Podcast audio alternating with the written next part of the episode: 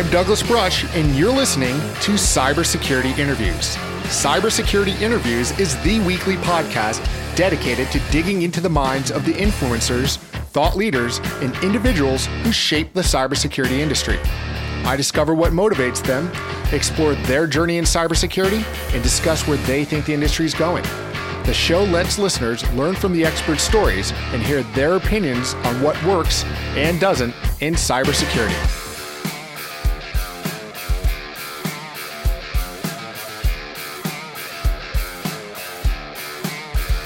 Hello, and welcome to episode 103 of Cybersecurity Interviews. In this episode, we're speaking with Jeff Hussey.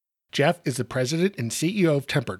Jeff, founder of F5 Networks, is an accomplished entrepreneur with a proven track record in the networking and security markets. He maintained several board positions across a variety of technology, nonprofit, and philanthropic organizations. Jeff was the chairman of the board for Lockdown Networks, which sold to McAfee in 2008. Hussey received a BA in finance from SPU and an MBA from the University of Washington. In this episode, we discuss adjusting to a remote workforce with a startup, founding F5 Networks, developing a user based community, tips for information security product success, IoT and OT cybersecurity, the host identity protocol, healthcare security, prioritizing efforts as a founder, what gets him out of the bed in the morning, and so much more. I hope you enjoyed this episode as much as I did. Thanks for listening. Jeff, how are you? Thanks for joining me on Cybersecurity Interviews. I'm good. Thanks for having me. Oh, my pleasure. Um, so yeah, really, uh, really interested in having you on. You have a, quite the storied history in cybersecurity technology and some amazing startups. But um, where are you? Where are you physically located? Are you still up in the uh, Pacific Northwest? Yep. Um, the company's headquartered in Seattle, and um, and so since um, as nearly everyone in the industry now. We um, are working at least part time from our houses. I'm just a little bit north of the city. So, oh, very nice. And uh, how, how have you been surviving the pandemic, fires, and everything else that 2020 has to bring us? Okay, well, there haven't been so many fires here, but um, certainly the shift from being in an office environment to everyone being remote has been um, a pretty significant shift. Um, I would say almost plate tectonic caliber. And but um, we're adjusting to that, or have eh, by now have adjusted to it, and our um, productivity is back up to the levels that we had um, before everyone sent home um, on Friday the March Friday the thirteenth of March. So yeah, making that adjustment. That's great. Yeah, it's it's definitely been an interesting year, and you know, I think one of the mantras that we have in security is we just have to kind of adapt and overcome. You know, we we I, think a lot of us that have been in cybersecurity long enough and technology are so used to things not working that we're just like, okay, we'll roll with this one too. Um, and and you know, with that, I mean, when when you are as a founder and getting a company going, and you know, in, in kind of years of getting this going what have been some of the, I guess, biggest surprises that you found in having to adjust to this new type of operational workflow? Um, okay, that's a great question. One that I've put a great deal of thought into. Um, I, up until now, I'd never been much of an advocate um, of remote work because I think we all lose that sense of collaboration and that and the immediacy of interaction with our our coworkers. And so i think that um, getting back to you know an intimate level of interaction with your coworkers that is not um, very regimented is an important aspect of startup culture. And so um, you know one of the things that was actually um, pretty beneficial for us was that um, while we were still in the office, we used we eat our own dog food, so to speak. And so um, ours the Airwall platform was something that our entire dev staff uses and our entire um, go-to-market staff uses. And so um, because of that, when we all were dispersed, it didn't require a, a, massive amount of it didn't require any work really on our on the part of the team to to switch that context and and um, we can maintain the same security posture um, remotely as we did um, all working in the same office. And so that's really important for a dev team having access to you know their build servers and and other things. And so that that was a benefit for us. Um, you know on the other hand to effectively do the um, the communications just as we have experienced this morning there's an incremental amount of overhead um, in scheduling and and just getting everybody to gather to connect that you wouldn't have if you're all in the same office. So um, it's uh, it's a little bit of you know there's some pluses and minuses and we're doing our best to um, overcome the minuses you know be, being in kind of uh, startup mentality where I've been for I always, you know, particularly same, same mentality, you know, having close teams and I always had that cliche to say, but that open door policy, say, you know, pop by my office. It's uh, it's even difficult now where I'm, I'm more of an integrated team, um, but still have kind of an entrepreneurial kind of thing where we, we're constantly sharing ideas.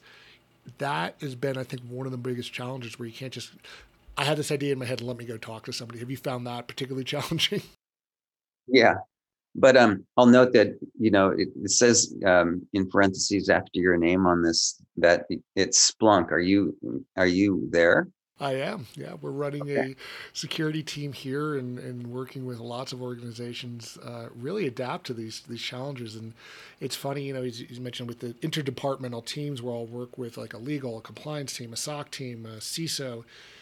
Um, the the advantages I would have where I can go to a customer site and say, okay, that's it. We're not doing 40 Zoom meetings. I want to get everybody in one room and hash this out is really gone. Um, and that was so tactile to how I'd operate is that in person, get everybody sitting around a table, figure it out, and let's go have dinner and drinks. And, you know, the right. next day we execute it's really created a huge delay in executing a lot of these things because of either the interpersonal communications are not there, and then you just don't have that little bit of a follow up. Um, so it's definitely been a bit a bit of a challenge in dealing with that um, in, that in person part of it.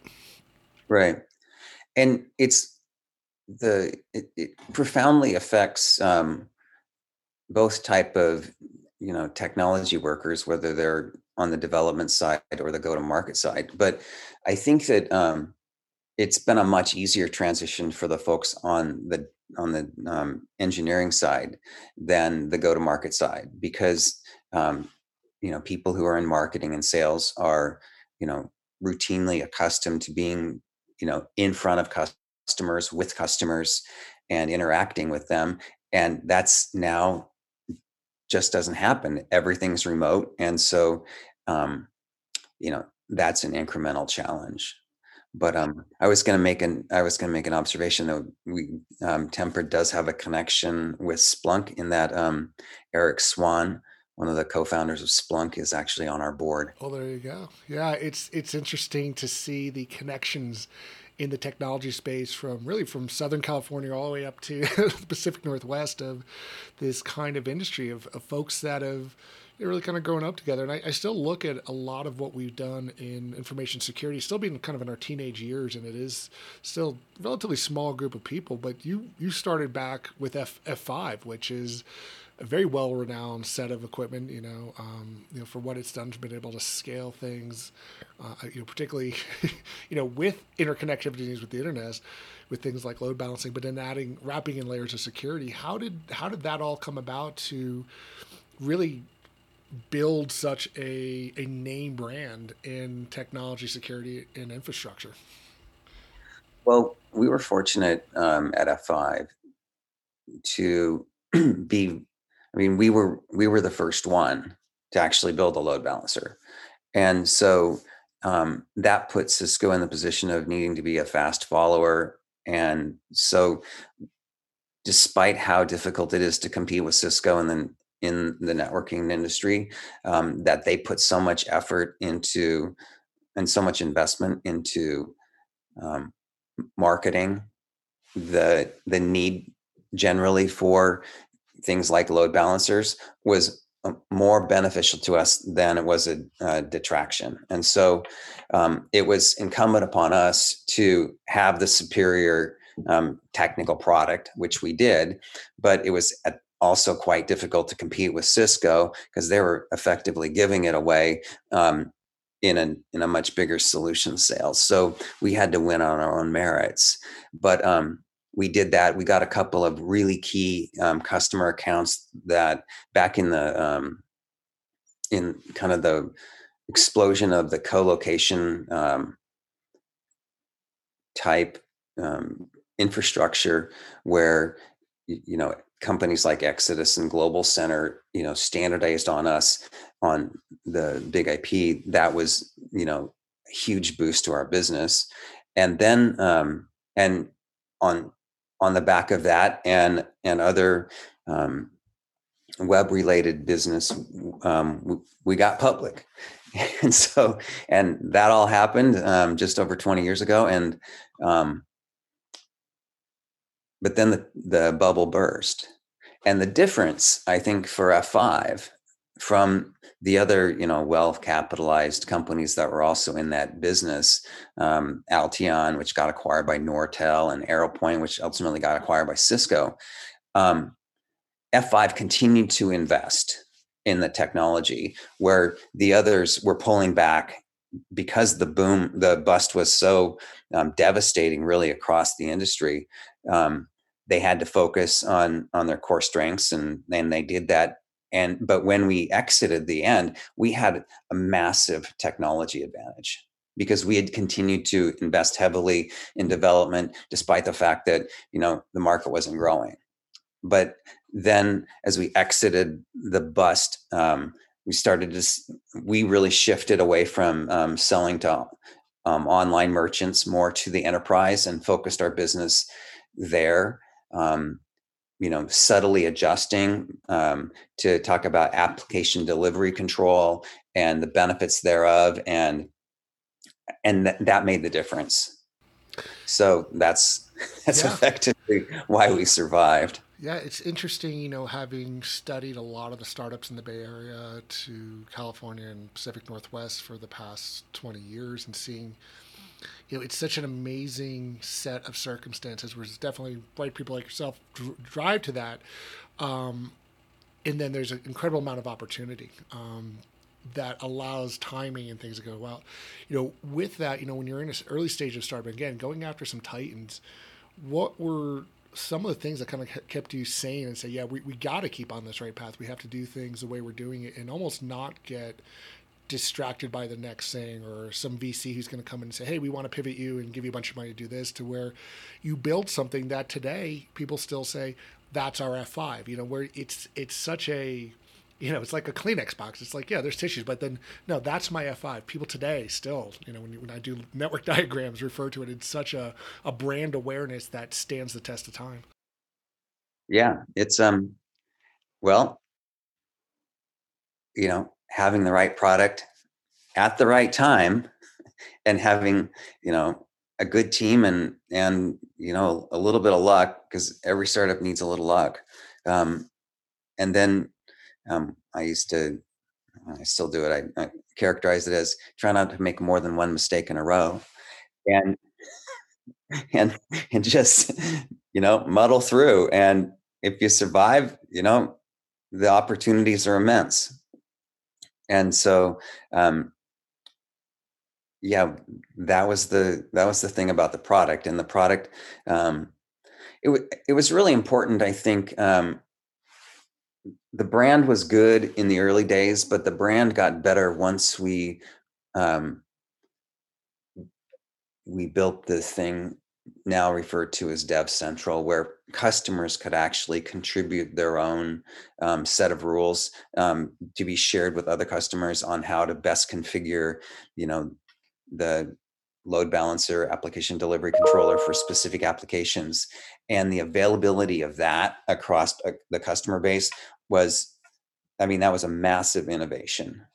And to really give customers an unprecedented level level of control over their infrastructure and that that really um, was beneficial to our growth at that time did that did that fuel i guess at what stage did that happen was that in early adopter stage, really getting people in because that that's the type of things now is you know reflective. Everybody says, oh, you know, having a user-based community is such a big thing. But you know, in the '90s and the early 2000s, there were still a lot of closed systems. Um, yeah, today. And and so the, you know, we did this. I would say um, it was started in the early 2000s, and it really um, hit its stride, kind of, you know, middle of that decade.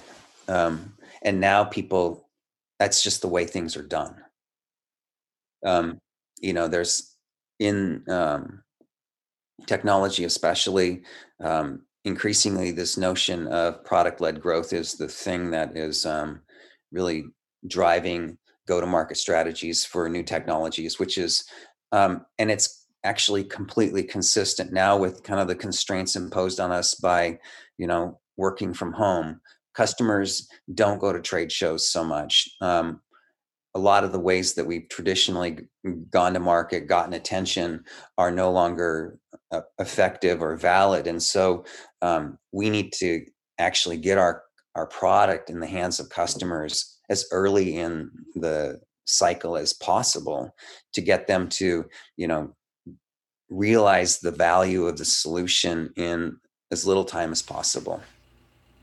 How much of the effort then became, you know, you you get these people early on loving the product and, and getting it in their hands, but the adoption and integration, were you also focused on sh- ensuring they had a success story post sale?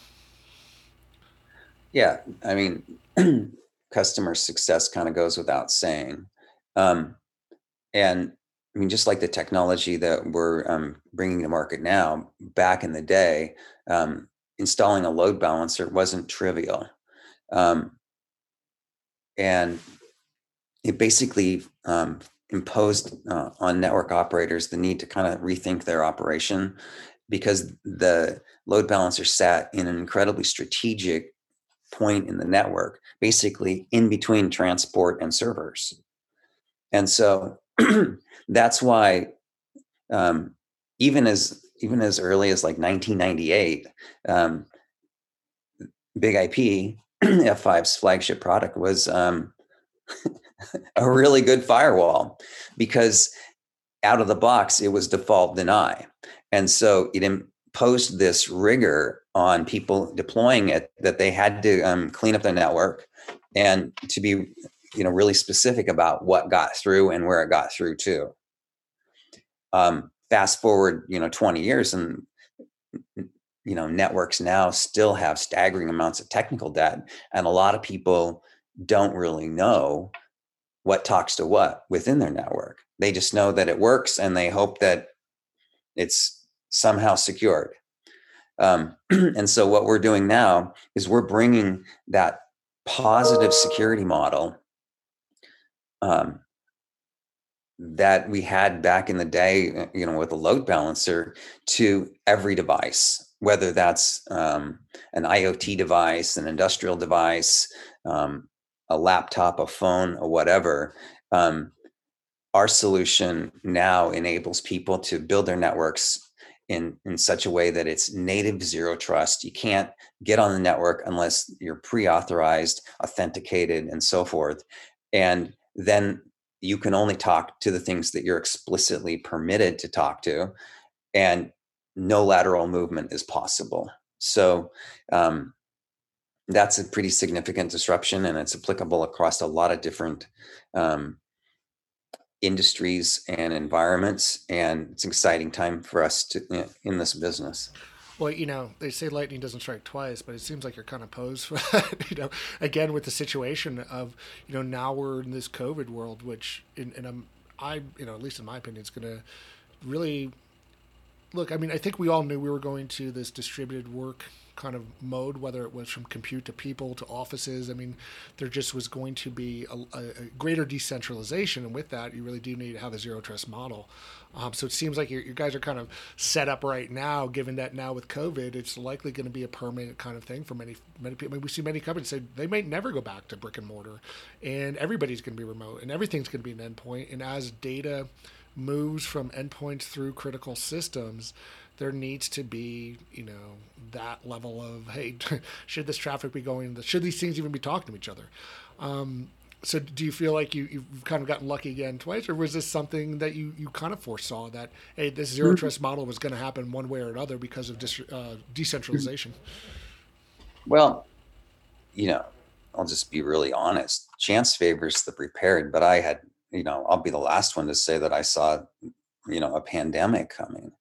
Um, the thing that really motivated me was, you know, I mean, this is now several years ago, events like the Target hack, where there's this convergence of um, IT and what is generally referred to as operational technology um, networking that um, allowed someone who was working on a HVAC component to get onto the corporate IT network and move laterally.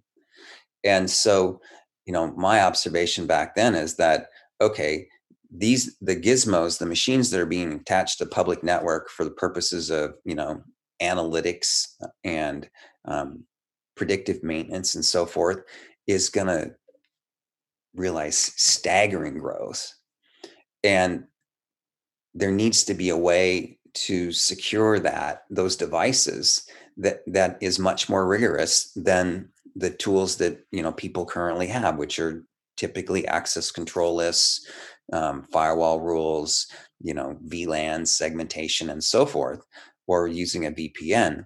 And there needed to be a much um, better, more rigorous, more manageable at scale methodology to bridge that enormous chasm. And so that's really what we've been working on um, for the last several years, and are are now um, finally experiencing, you know, some of the fruits of our labors um, with um, some really interesting customer traction.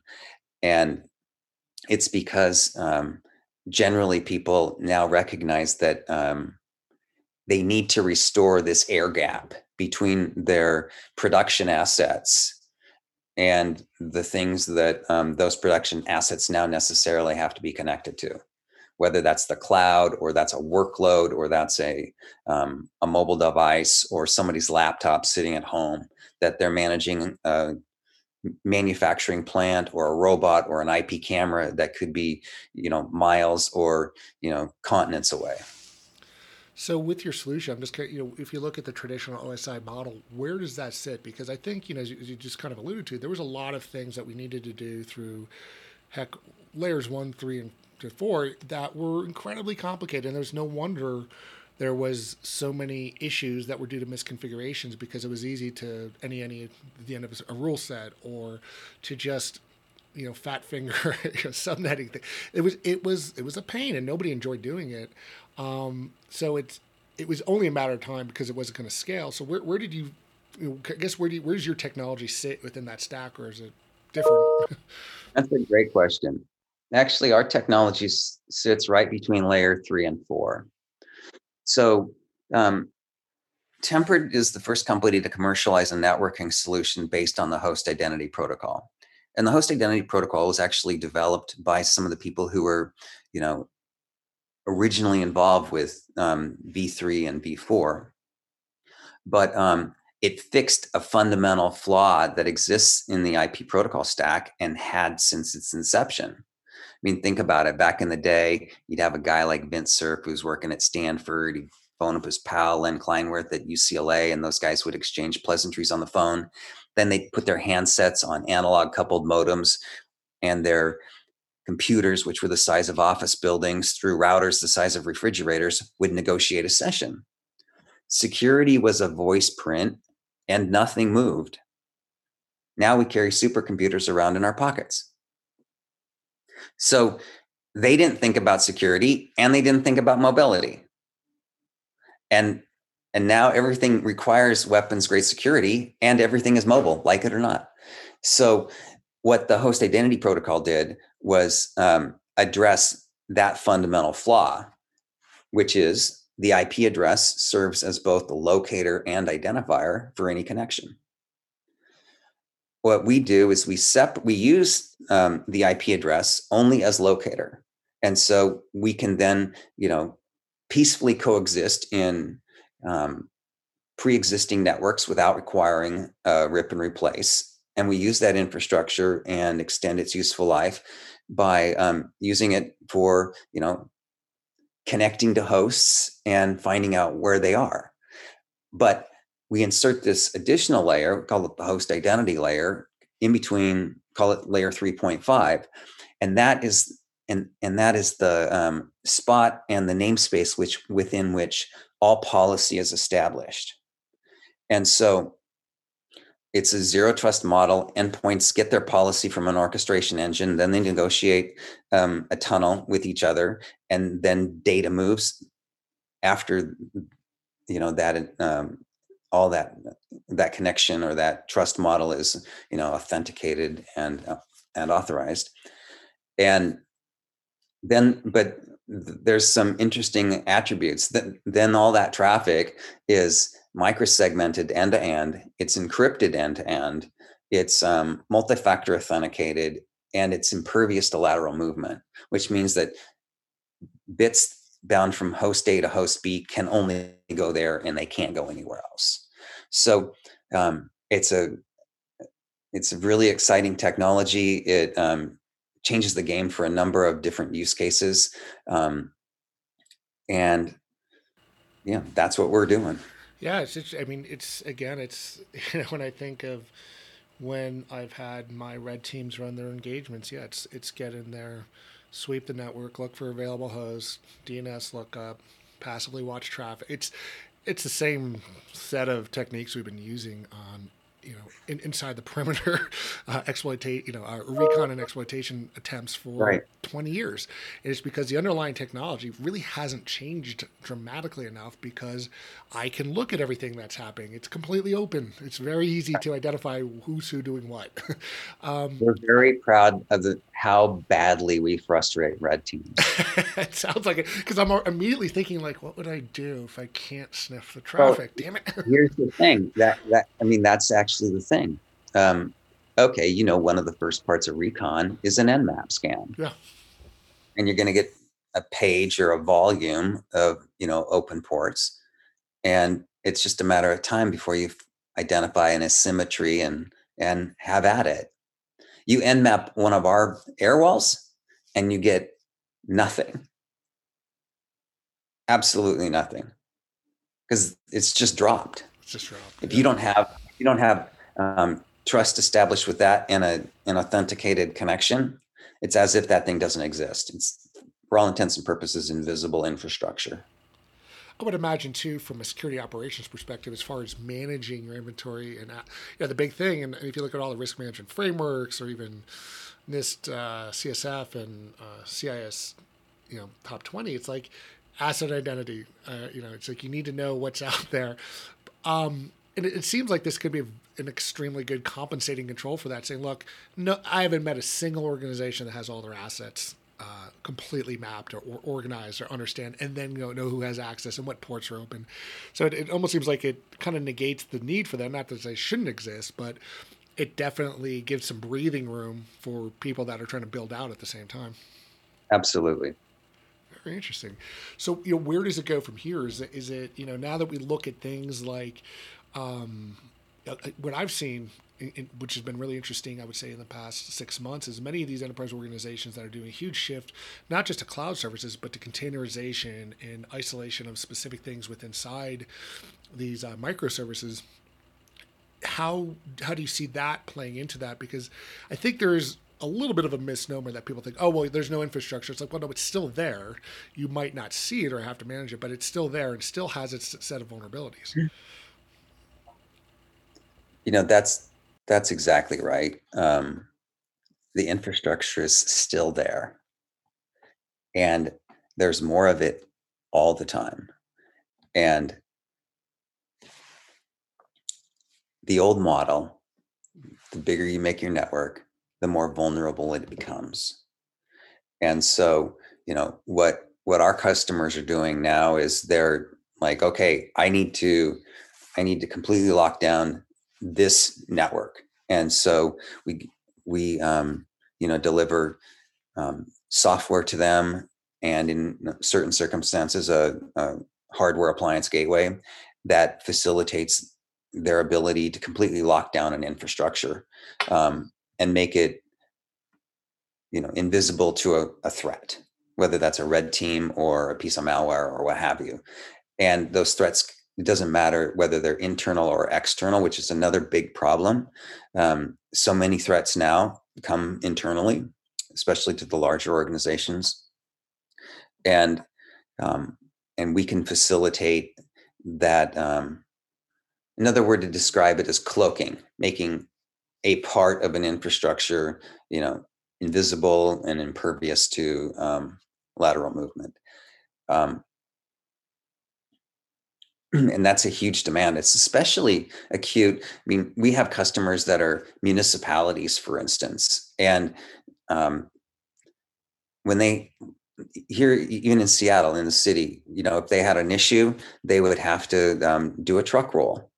And now that they um, there's in certain um, departments within the city our stuff is pretty um, widely deployed and they just obviate the need for the truck rolls so if there's a problem in in an an outlet or a um, facility two o'clock in the morning um, the technician um, gets the alarm and then can log in and and do the corrective uh, measures remotely totally securely on assets that are traditionally air gapped meaning that they're disconnected from anything else. But that disconnectivity uh, approach obscurity or security through obscurity is no longer an option because everybody's working remotely. And so that's it that fundamental shift that wave is what what we're surfing which which makes sense too. I think it's it's been such a you know, there's two things that I feel like I've been dealing with a lot with organizations lately, is that they say yeah we have a good good sense of what we're doing, but the two big concerns are insider threat in um, operational technology security, especially with OT technology, because there's just there's things that either have embedded systems, legacy OSs, that they're like we just need to jump box it and, and leave it separate, and it's an incredibly hard architecture to manage. Um, and you know, you throw COVID into it, it's like really like now we really have to because. Um, we're gonna we're gonna open up more remote access. Uh, how do we do this safely? Uh, do you see growth in those areas where, where, organizations are like, yeah, we're, we're gonna have to accept the risk of having these maybe some legacy things, uh, but we you know the reality is we need to air gap it. That's that's what's driving our growth right now. Actually, is is that exact thing that businesses have, have finally come to the um, realization that they need to apply the same level of rigor to their production assets, OT, as they do to IT.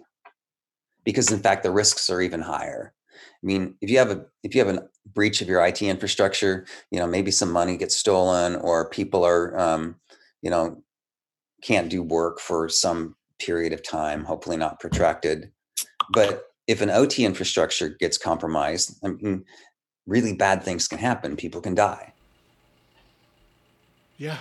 You know, it's it's it's one of those things where I've always told people, you know, hey, a lot of what we're doing is we're, you know, we're not saving lives or delivering babies, but in, you know, the more that you look at things, and there was just a you know a more recent, uh, you know, uh, one of the was the FBI or DOJ came out with something about, you know, uh, attack on critical infrastructure and healthcare systems, and it's like crap. Now we are really dealing with life or death situations, and it has really started, I think, to raise the the hair on my neck where there's a level of concern now as we get further integrated with our IT OT networks and healthcare and, and manufacturing that there can be some serious consequences.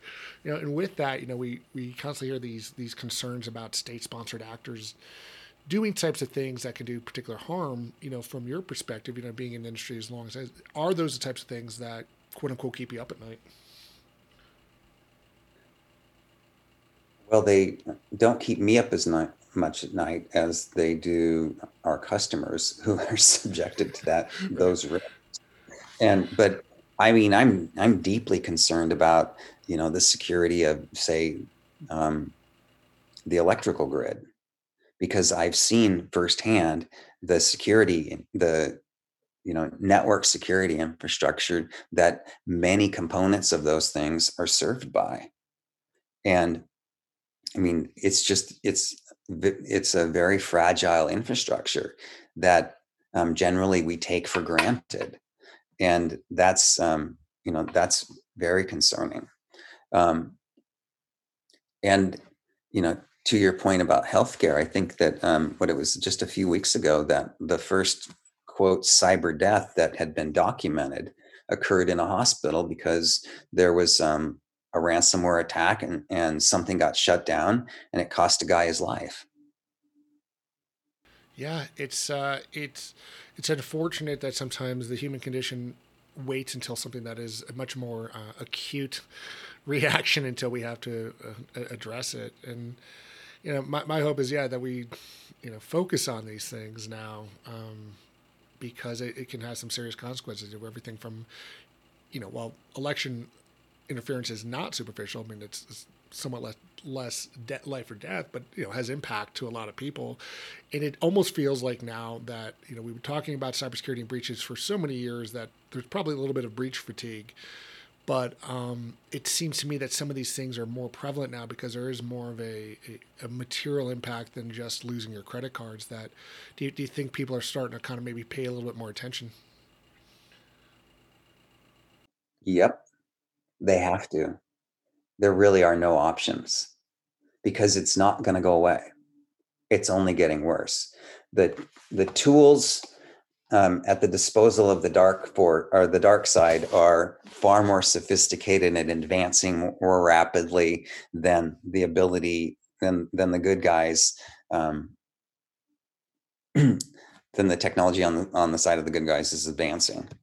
So something needs to change.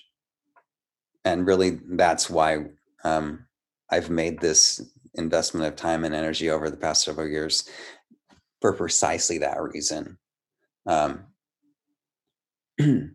it's a really big problem. Yeah, and it's it's interesting. I mean, you have had a very good run. I'm, I'm assuming in in from your notes, it looks like you were maybe not even going to come back to the workforce, but to come out of retirement and do this. I mean, what what drives kind of that entrepreneurial itch for you to go to the routes of startups. It's not easy. A lot of people burn out, fail. There's a lot of things. What you know, what drove you to start this and even prior endeavors? Well, I to be honest, it's like okay, I just can't not do this. right. I'm somebody. Somebody is going to do this. Somebody needs to do that, and it's right in front of me. So I'm going to do it. Um, and and really like retiring at the age of 42 is just not a good choice. So I decided to give it another swing. That that totally makes sense. You know, and and with that, you know, what are some of the lessons that you've learned, you know, or advice that you give to others? You know, I've I've asked this question to other founders before. I, I find it fascinating. You know, what what's some of the things that in hindsight you said, geez, I wish somebody had told me earlier, you know, some lessons that you can share with others to say, you know, here be hmm. dragons.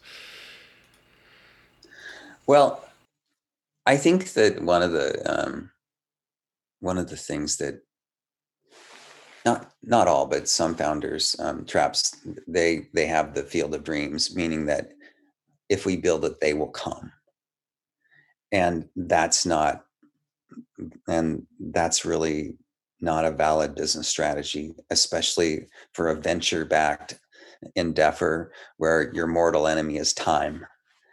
And so it's it's almost as important to innovate in how you market and generally go to market your your technical innovation as as the underpinnings of the of the technology are. Both are really important. And so um, they need an an an even weighting in the mind and time invested resources of the entrepreneur to give them a fighting chance. Yeah, and it, it seems the one thing, you know, look, we, we know how much time is out there per day. that time management almost becomes a, a critical function um, because it's it's very easy to get pulled in lots of different directions and, and having done startups myself, it's there's no shortage of crises to deal with. No, there's always something. Yeah, you know how how do you how do you find yourself being able to prioritize what fire to put out? Well, you know, one of the things that that I do is um, with the you know with our leadership team, I'm um, very um, specific about what the vital few um, strategic goals that need to be accomplished are, and to make sure that um, the overwhelming amount of our time and energy is focused on achieving those. And sometimes problems, um, you get them problems. I mean, the life of an entrepreneur is you go, you know, from the peak of euphoria to the pit of despair a couple times a day. It's like the emotional Bay of Fundy. Um, but it's never as bad as it seems, and it's never as good as it seems. And so you need to just keep your eye on the ball. And and and not um, and not be sucked into the um, the vicissitudes of the environment. And you, I mean, did you spend the entire time of the startup in Seattle? Did you ever venture going down the, the Bay the Bay Area? It seems to be such a I mean, look, there was a TV show on or, or, you know, on HBO that made fun of the whole the whole startup culture there. You know, what kept you? And not to say that Seattle doesn't have its own set. I mean, there are some rather large, big startup you know companies out there, Amazon and others. Yeah, there's a couple of couple um, big ones, but like, guys up here. So, yeah. and in just, fact, it, it's just funny how you know it, it means that oh, the Bay Area becomes this cognitive association uh, Bay uh, um, association of oh well that's where the startup community is. But i'm finding out here in colorado there's others. And yes obviously seattle. Uh, how, how, do you resist that temptation? Or were you even enticed to say well yeah i know you're up there and there's big players but you really got to be down in the bay area?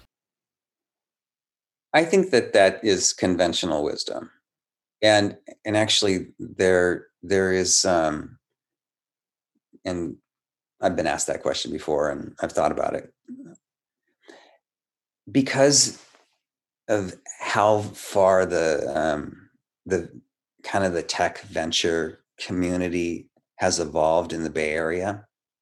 Um, I mean, there's just an incredibly deep bench of talent. There's an incredibly deep bench of financing, um, and there are is an incredibly deep bench of um, acquisition targets. So um, a lot of times you'll get this notion of you know a product manager at, one of the cartel players has this uh, recognizes a gap in in the lineup and recruits a couple of his buddies to go out and like fix that problem and then they get a little bit of money and then they go out and get a few accounts and and then they get a little bit more money and they get a few more accounts and then you know the company says oh wow okay well this is a gap and so um, then there's an acquisition.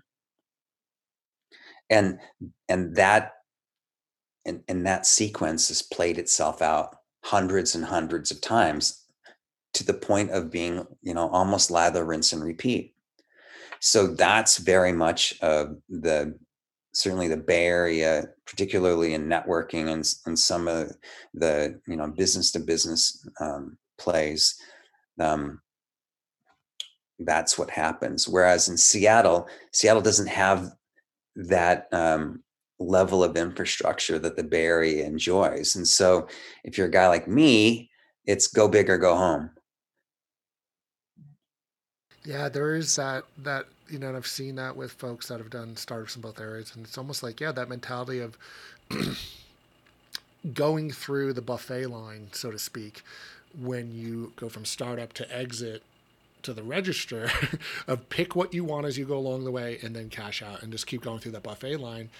And from some of the start the founders I've talked to, they said, yeah, it's been good, you know, financially, but it almost leaves a little hollow. Where some of the folks I speak out to here in Colorado, like, no, we're building things to make a difference, and yeah, the money's great, but it's that's not why we do it. And yeah. to me, that's been a, a, very interesting perspective on it because it's one of the things almost like when I hire people, I'm like, let's take money off the table. I pay you whatever you want. What do you want? What problems do you want to solve? Let's not right. negotiate money.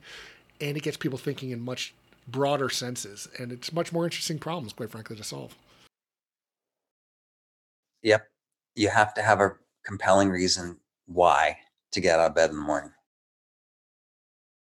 Yeah, it's it's really it's the you know the Simon Sinek of start with why. Like, why are you doing Right. this?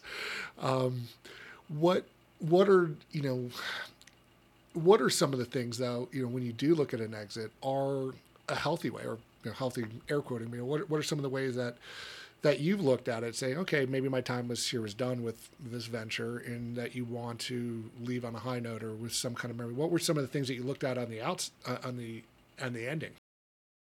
You know, I generally um, the philosophy that I've um, held for a long time now is that um, focus all of your attention on building an enduring asset, and if you're and if you're effective at that, then good things will happen. But that has to be the focus. You can't build something to sell it effectively. You have to build something that's enduring, and so that's what I'm maniacally focused on. makes sense. Yeah, and it's funny. I, I gravitate. To, it's, it's it's almost like you know you want to have a little bit of a you know a legacy. You want to change something, and Yeah. it's it's it's a, it's a, it's you know moonshots, but those are fun. You know, not- you know, like you said, go big or go home. It might not always work, but hell, you know, at least I went out and swung as hard as I could. Yep. so I greatly appreciate you taking the time on the podcast. Say, where can people find you on the interwebs? Okay. At tempered.io, just like it sounds. T E M P E R E D dot I O. yeah, I'll be sure to put all that information in the show, show notes. I think it's uh, it's very interesting technology, and like I said, this it's uh, hopefully it's going to solve a lot of the, the legacy problems we've seen for God, 30, 40 years of IP networking that that are, that still exist. Well, awesome. Uh, thanks again so much for spending some time with me, and uh, I look forward to speaking to you again soon. Yeah. Thank you, Doug. I enjoyed it. Thank you so much for joining us today on Cybersecurity Interviews. I hope that you enjoyed this interview as much as I did. Please go to cybersecurityinterviews.com where you can find every episode, including show notes and links for each guest. There you can also find social media links and to sign up for new episode notifications. Thanks. We'll talk soon.